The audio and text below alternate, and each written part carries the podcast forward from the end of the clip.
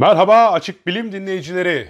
Evet, sizlerle neler olmuş diye bir programla karşınızdayız. Bu kez farklı bir ekip ve bundan sonra da hep birlikte olacağız. Ben Tevfik. Ben Kübra. Evet, artık Kübra'ya ben neler olmuş diyeceğim ya da o bana neler olmuş diyecek. Ve bizler de size geçtiğimiz hafta, programı muhtemelen pazar veya pazartesi günleri yapıyor olacağız. Evet. Ve geçtiğimiz hafta ilgimizi çeken haberleri derleyeceğiz, kaynaklarından aktaracağız. Ve ne okuduysak sizinle onları paylaşacağız.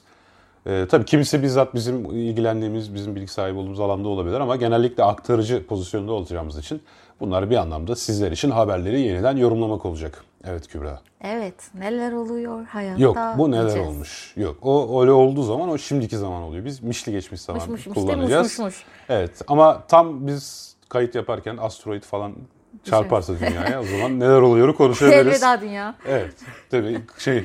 düzenleyip yayınlamaya vaktimiz kalırsa. Artık... Yaşamak güzeldi her şeye rağmen. Tabii bizi dinlerlerse bir de olay. Tabii yani. Tabii aynen. Yaşamının güzel olduğunu bizim programımızdan öğrenecek değiller öyle bir durumda. Evet, neler olmuş? Hadi başlayalım. Hadi başlayalım. Var mı haberler? Neler derledik? Bilmiyorum. Yok yok diyorsun, program bitiyoruz. Tabii ki de var.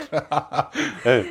Voyager iki başlıyoruz. Evet, yani ilk program olduğu için biraz tarihte geriye gittik. Aslında beş Kasım'da gelen bir haber bu. Nature Astronomy'de de makalesi yayımlanmış. Evet. Iowa Üniversitesi'nde yürütülen bir çalışma. Haber hmm. e, paylaşılmış. Science Daily sitesinden gördük biz de. Şimdi bildiğiniz üzere iki bin on iki'de Voyager bir Güneş sistemi dışına çıkmıştı. Evet. E, Voyager bir ile Voyager iki aslında bin dokuz yüz yetmiş yedi'de birkaç hafta arayla fırlatılmış. Aynen. İki Ağustos farklı bin dokuz yüz yetmiş yedi'ymiş. E, ay Hatta. Bilgisini de verim diyorsun. Tabii. Eksik olmasın lütfen. Lütfen. Hangisi Ağustos bin dokuz yüz yetmiş yedi? E, Voyager iki. Peki bir? Hmm, araştırmam gerekiyor. Neyse birkaç hafta evvel. Evet evet. Evet birkaç Aralarında... hafta evvel Voyager bir. Farklı rotalara sahipti. Aslında bizlere çok güzel bilgiler kazandırdılar değil mi? Evet. Ee, diğer gezegenlerin, o Güneş sistemi dışındaki gezegenlerin fotoğraflarını ilk kez bu Voyager'ların gözünden Jupiter, Satürn, oldu. Uranüs, Neptün'ü ziyaret etmişler. Oh müthiş. Harika. Fly, fly by diyorlar böyle yanından uçtu gibi. Öyle hmm. onların çevresinden geçip bize... Onların fotoğraflarını gönderdiler. Aslında ne kadar heyecanlı zamanlar ya değil mi? Evet. bin dokuz yüz yetmiş yedi'de bir araç fırlatıyorsun. Bir süre sonra sana teleskopla çok uzaktan gözlemlediğin, az çok şekli ve rengi konusunda böyle bilgi sahibi olduğun gezegenlerin sana yakından vezikalık fotoğrafını gönderiyor.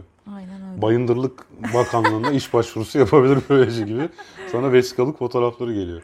Kısacası yani Voyager iki'de atmos, artık ay atmosferi ve heliosfer, heliosferin yani Güneş sisteminin etki alanının dışına çıkmış bulunuyor.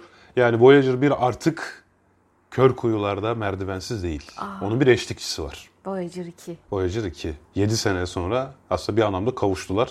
Tabi aralarında bayağı mesafe var ama olsun. Sonuçta bizim oralarda bir laf vardır. Yananım olsun, yanmazsa yanmasın. Vay. Ne alakası var bilmiyorum ama. Yani at baba bekle. At, at baba bekle. Belki bir gün uyar. Peki lazım olur. Şimdi... Tabii nasıl anladılar, değil mi? Nasıl bu anladılar? Önemli bir evet, soru. Evet, kesinlikle. Ee, yani şöyle gözlerini ufka dikip, aha Voyager bir gözden kayboldu herhalde çok uzaklaştı artık değil. Ee, bu güneş rüzgarlarının oluşturduğu aslında bir heliosfer var. Güneş sisteminin etkisinin içerisinde bulunduğu. Hı-hı. Bir de interstellar medium dedikleri, I S M dedikleri e, yıldızlar arası ortam var.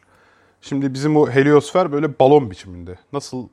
Böyle köpükten deterjanla hani baloncuk falan yapıyorsun ya. Hı hı. Şimdi ikisi farklı katman, iki farklı yoğunluğa sahip, tamam mı? İşte bir yoğunluk bölgesinden diğerine geçiş yapıyor. Bu yoğunluğu ölçen bir cihaz var üzerlerinde. Böyle geçiş yapıyor. Bu geçişi yaptığı zaman anlıyorsun ki artık ortam değiştirdi. Unuttu bizi. Merhaba indi. Yani ortamı değişti. Hey. Ya işte böyle hiç Vefa İstanbul'da semt adıymış. Yani Voyager bir iki bin on iki'de ortamını değiştirmişti. Voyager iki de ona uydu şimdi. Evet. O da ortamını bozdu değiştirdi. Bozdu bunlar. Bozmaz diyorduk, bozdular yani. Ve bunu NASA'nın anlaması tam bir yıl almış. Anlaması derken bir türlü anlayamamışlar mı? Aman çıktı mı çıkmadı mı falan anlayamadım diye. Anlayamadım ama şimdi. Teyit etmeleri. Teyit etmeleri bir yıllarını almış. Evet. E tabii ya bilim kuşkucu bir şey. Ya bu... İşte yoğunluk değişti, Allah Allah cihazdan yoğunluk değiştiğini verisini alıyoruz. Acaba cihaz mı bozuk? Sensörde bir ayarsızlık mı var? Evet. Yoksa bu geçiş gerçekten bir ortam değiştirme midir? Yerel bir etki mi var falan herhalde bir sürü konu üzerine değerlendirmişlerdir. Ki aslında Voyager iki'nin bu ölçümleri hı hı. bir anlamda Voyager bir'deki ölçümlerin teyidi oldu. Evet. Niye? Çünkü Voyager bir, e, notlarıma bakıyorum. Voyager bir yüz yirmi iki nokta altı astronomik birimde ulaşmış bu sınıra. Hı hı. Tamam mı? yüz, yani Güneş'le Dünya arasındaki mesafenin yüz yirmi iki katı bir mesafeden bahsediyoruz. Ve Voyager iki'de yüz on dokuz nokta yedi astronomik birimde ulaşmış. Yani hemen hemen bu ölçekte bir uzaklık için aynı hı. yer. Heliosferin zaten kalınlığının bazı yerlerde değiştiğiyle ilgili de bir fikirleri var bilim insanlarının. İşte bu da onu doğruluyor. Yani evet, hemen hemen aynı uzaklıkta ufak tefek farklılıklar var. Evet. Çünkü heliosferin o bahsettiğimiz kesişim alanı, bu yıldızlar arası ortamla helios, heliosferin bu tam bir kesişim alanı var, tam bir geçiş noktası. O geçiş bölgesinin kalınlığının zaten farklı olduğu düşünülüyormuş. Yani her yerde eşit değil. Hı hı. Bir anlamda bunu da teyit etmiş oluyor. Ama bunların hepsi tabii ki teori. Yani şu anlamda elimizde iyi bir model var. Evet. Bu model çalışıyor ve bu modellere göre düşünüyoruz. Çünkü haberde diyor ki bazı heliosfer modellerine göre Voyager iki aslında daha önce bile ulaşmış olabilir. Hı. Ama biz burada şimdi yani daha geçerli olan bir modelden bahsediyoruz. Burada onu haber yapmışlar. Nature Astronomy'de de yani bu konuyla ilgili beş tane makale yayınlanmış hemen bu vakayla ilgili. Bir tanesi Nature Astronomy'de. Ki bu üzerindeki yoğunluğu ölçen cihaz da Iowa Üniversitesi tarafından, bir ekip tarafından inceleniyor, izleniyor. Yani onların yayınladığı makale bu. Evet, gayet güzel. Yalnız değilsin Voyager bir. Duş sesimizi. Artık Voyager iki de yanında. O senin ikizin, kardeşin. Kardeşin geldi. Sar onu, sev onu. Evet. Evet. Galiba bu haberle ilgili yeteri kadar bilgi verdik. Daha fazlasını evet. bilemiyoruz. Uzmanı Daha fazlası değiliz. için. Voyager... Daha fazlası için uzmanlığına başvurun. Aynen. Müdüriyet. Daha fazlası için müdüriyete başvurun. Müdüriyet. Evet, şimdi bir haberimiz daha var. O da Batı Nil virüsü hakkında. Batı Nil virüsü. Ben bunu ilk kez duydum. Ben de. Diğer virüsler çok popüler ama haberi okuyunca anladım ki ya bu virüs de bayağı bilinen bir virüsmüş. Tıpkı Zika ve Dang Kumbası gibi.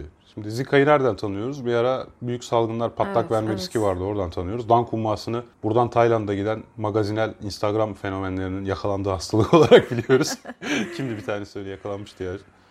Kimdi hatırlayamadım. Böyle Instagram'da yani kızın durumu kötü haldeydi şimdi yani dalga geçmek için demiyorum ha, da. Canım. Hani gerçekten biraz bu buradan Tayland'a ben yaşayayım diye giden aşılanmayan, önlemlerini almayan kişilerin başına gelmesinden tanıdığımız bir hastalık yani. En azından ben Dang Kumbası'nı ilk öyle duymuştum. Hı hı. Daha sonra şimdilerde çevirdiğim, tercüme ettiğim kitapta Dang Kumbası ile ilgili işte bu anında D N A P C R taraması yaparak sana enfekt, enfekt olmuş musun, olmamış mısın bakabilen cihazlardan bahsettiği bir bölüm vardı. Oradan biliyorum. Hmm. Bu arada hangi kitabı çeviriyordun? Çeviriyorum. What is Next? Cemal Halil'i çeviriyi teslim ettim. Bakalım üç beş ay içinde çıkar. Sırada evet, ne var? Artık. Adını önerdim ben ama yayın eviyle bazen tartışıp bunu değiştirebiliyoruz. Sen ne dersen o. Yok öyle olmuyor ya. O bir ortak karar şimdi öyle demeyelim. Çevirmen kaprislerim yok ya. Ay ben papaya kurusu olmadan çevirmem. İşte M and M olacak, kahverengiler ayıklanacak. Geçen seferki olayı lütfen anlatır mısın? Hakikaten ya, yeri gelmişken anlatayım. Sağ olsun Emrah Peyvanoğlu diye bir hocamız var Yeditepe Üniversitesi'nde. E, Safsatalar kitabını orada Türk dili dersini zorunlu kaynakları arasında okutuyorlarmış. O yüzden evet. orada gidip bir e, sunum yapmamı istedi. Geyiğine işte hocam ne istiyorsun falan deyince ben de işte geyik yaptım ama tabii ki geyik olduğu barizdi yani öyle evet. bir kapris değil. Aa hocam dedim ben çok kaprisliyim. Papaya kurusu olmadan dedim hayatta konuşma yapmam. Asla. Asla dedim yani kuliste dedim şey olacak. Bir de dedim lütfen dedim M and M şekerleri olacak ve kahverengileri ay- ayıklanacak dedim. Bu çok ünlü bir rock grubunun aslında gerçekten sözleşmenin her satırını okuyorlar mı diye koyduğu bir kontrol maddesiydi zamanında. Hatta adamlar gidiyorlarmış. Gerçekten bu M and M yoksa orada yani kahverengileri ayıklanmış. Demek ki adamlar sözleşmeyi okumamış deyip konsere falan çıkmıyormuş. Müthiş. Yani bu özellikle yaptıkları bir şey. Pürüzlü Mükemmellik diye bir kitap var. Daha önce bu kitaptan bahsetmiştik Kaan'la muhabbet teorisinin. Friksiyonoloji yani sürtünme evet. bilimi gibi bir adı vardı. Orada dinleyebilirsiniz detayları. Neyse ben geyiğine böyle yapmıştım. Sağ olsun Emre hocam. Yani bayağı bayağı bayağı esprili, bayağı geyik bir insan. Yani şok olduk ya. Evet. M and M vardı ve kahverengileri ayıklanmıştı. Evet neyse ya neyse. Biz nereden geldik evet. bu mevzuya? Aynen biz ne, neyden bahsediyorduk? Batı Nil virüsünden, Batı Nil geldik. Şimdi Batı Nil virüsüyle ilgili bir gelişme var. Hı hı. Önce şu Batı Nil virüsünden bahsedelim. Ben bu haberi gördükten sonra Dünya Sağlık Örgütü'nün, Dünya Sağlık Örgütü'nün her hastalıkla ilgili böyle bir şey var. Fact sheet gibi. Ee, bir her şeyi anlattığı genel olarak teyitli bilgilerden bir şey var. Oradan okudum. Şöyle Batı Nil virüsü ilk olarak bin dokuz yüz otuz yedi yılında Uganda'da bir kadında izole ediliyor. Yani o zamandan biliyoruz ki insana bulaşabiliyor. Ama tarihsel kaynaklar Aha. Büyük İskender'in de bu sebepten öldüğünü söylüyor. Sen Büyük İskender'sin. Ya böbürlenme İskender, senden büyük virüs var. Virüs değil var. Mi? Aynen öyle. Sen koca İskender toprakları fethet, gel bir Batı Nil virüsü seni işte böyle alt Batı'nın edin. Oyunları bunlar. Gel bize Batı'nın oyunları. Vay, değil mi? Niye Batı Nil virüsü ha? Gördün büyük mü? Resmi... Büyük resmi. Büyük resmi gör. Ya niye Doğu Nil virüsü değil? Niye Orta değil? Neden? Neden Batı? Sorgula bunları. Hemen inanma öyle. Ya, duy kanmayın. Bun, duy bunları halkım, gör. Batı'nın oyununu bulduk. Neyse, Batı Nil virüsü. Sonra Nil delta bölgesinde bin dokuz yüz elli üçte kuşlarda görülüyor. Hı hı. Yani bunun taşıyıcısı muhtemelen kuşlar. Ama bin dokuz yüz doksan yediye kadar kuşları hasta ettiği düşünülmüyor. Yani kuşlar için patojenik olduğu düşünülmüyor. Fakat Aman o yıl evet. İsrail'de pek çok kuş çeşidi kırılıyor bu Batı Nil virüsü yüzünden. Hı hı. Çünkü farklı bir suşu ortaya çıkıyor. Suş ne demek? Aynı tür. Ama D N A'sı biraz farklı. Hmm. Yani biraz mutasyona uğruyor. Yeni bir suş ortaya çıkıyor. Bu suş çok daha tehlikeli olabiliyor. Hani mesela dirençli bakteriler diyoruz ya şu an. Yani biz, hani mesela bir tüberküloz bakterisi var ama bir de onun antibiyotiğe dirençli suşu var. Öyle diyeyim yani. Suşu o demek. Ben de işte Türkiye'de baktım hı hı. ne zaman çıkmış diye. Haberleri incelediğimde iki bin on yılında ilk defa tespit edilmiş. Ve Türkiye'de toplam, yeni vakalar var mıdır? En son e, veri nedir bilmiyorum ama işte Türkiye'de toplam yirmi altı vaka görülmüş. Öyle mi? Evet. Nereden geliyor olabilir? Tahmin, tahmin alayım, tahmin alayım. Tahminler. Evet, tahminler açıldı. Bahisler. Açıldı. Aa, ben kopya çekiyorum. iki bin on sekiz yılında. Dur dur, kopya çekme ya. Beraber düşünelim. Tamam, birincisi, dünya artık global. Yani Afrika'ya seyahat edip gidip yani sivrisinek tarafından ısırılıp gelmiş birisi hastalığı getirebilir. Tabii tabii, çok aynen öyle. Hastalık organ nakli de çok az da olsa, bu Dünya Sağlık Örgütü kaynağını aktarıyorum, geçiyormuş. Anne sütünden geçiyormuş. Evet. Biraz kan kan nakliyle geçiyormuş falan. Ama büyük ölçüde mesela gidip gelen olabilir bir. İkincisi de göçmen kuşlar. Evet. Bak, Türkiye göçmen kuş hattında, tamam mı? Şimdi bir sivrisinek bu virüsle enfekte bir kuşu ısırdığı zaman bu sivrisineğin vücudunda bu virüs dolaşıma giriyor. Bir süre sonra çoğalıyor, çoğalıyor. Sivrisineğin salya bezlerinde, ağız salgısı bezlerinde de birikmeye başlıyor. Eğer o sivrisinek seni ısırırsa, beni ısırırsa virüsü bize bulaştırmış oluyor. Sen ısırılırsan, ben ısırılırsam nasıl çıkar falan filan. Nil virüsünün Türkiye'deki prevalansı ortaya diyorsun. Ya velhasıl bir şekilde göçmen kuşlar aracılığıyla ilerliyor. Artık salgınlar bu arada bu işte küresel bağlantılılık, bağlantısallık diyelim buradan Türker Hoca'ya atıfla. Küresel bağlantılılık, göçmen kuşlar aracılığıyla bu tür hastalıklar kıtadan kıtaya transfer olabiliyor ama özellikle de hava seyahatleri bunun sebebi. Yani bütün dünya birbirine bağlı artık yani. Evet. Hatta çok güzel bir örnek vardı. Nerede okudu hatırlamıyorum. Yani haritaya bakınca ülkeleri birbirine uzak görüyor olabiliriz ama uçuş rotaları ve sayı frekanslarına göre dünya haritasını yeniden düzenlesek mesela aslında Amerika ile İngiltere komşu. Düşününce öyle. Yani eskiden eski seyahatlerle karşılaştırırsan kara seyahatlerini düşün. Hani seyahat sıklığı normalde iki komşu ülke arasında daha fazla olur değil mi? Evet. Uçuşlara bakarsan İngiltere ile Amerika komşu yani. Aynen. Ve Almanya ile Türkiye komşu yani aslında bakarsan. O yüzden burada patlak veren bir salgın. Çok, çok kısa sürede Almanya'ya gidecek yani. İngiltere'deki çok kısa sürede Amerika'ya gidecek. Böylece falan dünyanın filan. Tamamına çok kısa bir sürede aynen. yayılacak. Peki haberimiz ne? Hala haberimize gelemedik. Haberimiz şu. İlginç bir şekilde bakın az önce mekanizmadan bahsettik. Dedik ki sivrisineğin vücuduna bu virüs giriyor. Bu virüs orada çoğalıyor çoğalıyor. Nihayet sivrisineğin ağzına geliyor. Hı hı. Sivrisinek de ağzına geleni ısırıyor. Yani evet. ağzına geleni yani veriyor ısırdığı canlıya. Ee, bu sebeple bulaştırıyor. Şimdi bizde insülinin kullanımını biliyorsunuz şeker hastalarında şey, kan şekerinin yükselmesini engellemek hı hı. üzere kullanılıyor. İnsülin bu sivrisineklere verildiğinde bu sivrisineklerin bu virüsleri suppress edebileceği, baskılayabileceği bir bağışıklık mekanizmasının yolaklarını tetikliyor. Bu da ne demek? Eğer sivrisineğe bir şekilde bu insülinle buluşturabilirsen ya da başka şekillerde bu sivrisineklere insülin salgısı yapabilen genlere aktarabilirsen mesela sivrisinekler bu virüslerle karşılaştığı zaman vız gelecek. Vız zaten sivrisinek olduğu için gelecek yani. Ya süper haber. Evet, hiç yayılmayacak böylece. Yani bu arada haberde sadece Batı Nil virüsünü değil ama temel olarak Batı Nil virüsüne karşı ama Dang Kumbası ve Zika virüsüne karşı da bu bağışıklık mekanizmasının etkili olduğunu söylüyor. Muhtemelen birkaç yolaktan oluşuyor bu bağışıklık mekanizması. Batı Nil virüsü için esas olan yolak ama diğerleri için de yardımcı yolaklar gibi düşünebiliriz. Yani tam bu konunun uzmanı olmadığım için doğru terminoloji kullandığımı bilmiyorum ama. Hı hı. Biyolog deyince aklıma Çağrı Yalgın geliyor. Değil mi ya? Biyolog evet. kelimesini... Selam olsun. Selam olsun Çağrı Yalgın'a. Ondan daha çok duymuştuk. Evet. Daha sonra seninle bir Nadir Hastalıklar Kongresi'ne gitmiştik. Evet, baktık evet. ki orada, orada yolak, başka yolak, çağrılar yolak. da